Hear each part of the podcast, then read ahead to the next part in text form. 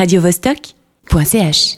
Le théâtre du Grutli accueille jusqu'au 20 mars Le mensonge et le silence, deux pièces en un acte de la pionnière du nouveau roman, Nathalie Sarraute. Et Louise est avec nous et elle va nous en dévoiler le compte-rendu. Oui, je suis allée au Grutli hier soir pour assister à ce spectacle et pour tout vous dire, j'y suis allée un peu en traînant la patte. J'ai en fait un passé un peu houleux avec Nathalie Sarraute que j'ai découvert pendant mes études et qui m'a valu quelques belles prises de tête et touffes de cheveux arrachés en essayant de déchiffrer son style si particulier. Mais hier soir, mon appréhension a très vite disparu, parce que si je ne pigeais pas un broc au verbiage de Sarraute la romancière, il semblerait que son langage théâtral est au contraire quelque chose de très abordable et surtout de concret. Tellement concret d'ailleurs qu'il est difficile de résumer ces deux pièces. Il s'agit en fait de deux situations qui pourraient avoir lieu dans n'importe quelle soirée entre amis. Au fil de la discussion, un personnage va se retrouver opposé au reste du groupe de par son opinion ou son attitude, et il s'isole de plus en plus. Tout le propos s'articule autour de cette divergence et des réactions qu'elle provoque dans les deux camps. Car comme on le comprend assez vite, alors que les répliques se font de plus en plus cinglantes, c'est bien d'une lutte dont il s'agit. Dans la première scène, celle qui s'intitule Le mensonge, c'est le personnage de Pierre qui se retrouve littéralement sur le banc des accusés, car il a osé confronter publiquement une certaine Madeleine alors qu'elle racontait des bobards à son petit cercle d'amis.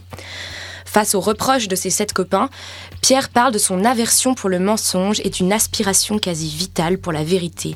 Elle pousse si fort en lui lorsqu'il se retrouve en face d'un menteur qu'il ne peut pas la réprimer.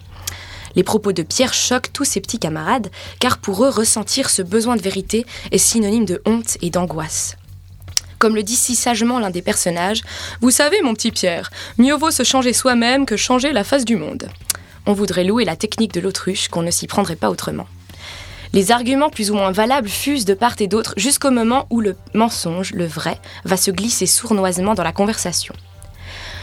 La seconde pièce, qui s'appelle Le silence, débute de la même manière que Le mensonge. On attrape la discussion en cours de route et on comprend que l'homme qui parle aime bien se perdre dans des espèces d'envolées lyriques qui font le bonheur de son auditoire. Sauf que l'un des personnages, Jean-Pierre, ne semble pas vraiment apprécier la prose de son ami. Mais il est difficile de savoir ce que Jean-Pierre pense vraiment, car il se tait.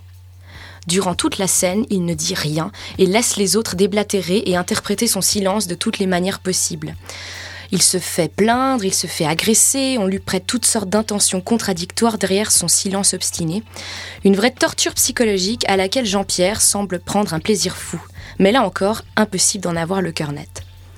Nathalie Sarraute a écrit Le mensonge et Le silence dans les années 1960 et elles ont été conçues pour être lues par des comédiens à la radio. Le texte est donc la matière première de ces deux pièces, puisqu'elle n'était pas supposée avoir une dimension visuelle. On pourrait donc se demander à quoi bon mettre en scène de telles œuvres, et surtout, comment s'y prendre pour que le texte ne perde pas de sa force au passage. Le metteur en scène, Valentin Rossier, qui joue par ailleurs dans la deuxième partie du spectacle, réussit parfaitement son pari avec une mise en espace très simple, mais très forte visuellement. On a deux canapés de cuir posés sur deux podiums séparés, comme des îlots depuis lesquels les personnages se lancent des pics acérés. Les comédiens restent à la même place pendant toute la scène et ne bougent que très peu. Le moindre geste ou regard paraît alors extraordinaire et prend tout de suite une signification très forte. C'est dans cette atmosphère très statique que peuvent émerger toute la tension, la vanité, le malaise, mais aussi l'humour grinçant et un peu absurde du texte de Nathalie Sarraute. Car oui, malgré un arrière-goût de psychanalyse et de critique des codes sociaux, le mensonge et le silence sont aussi des pièces drôles.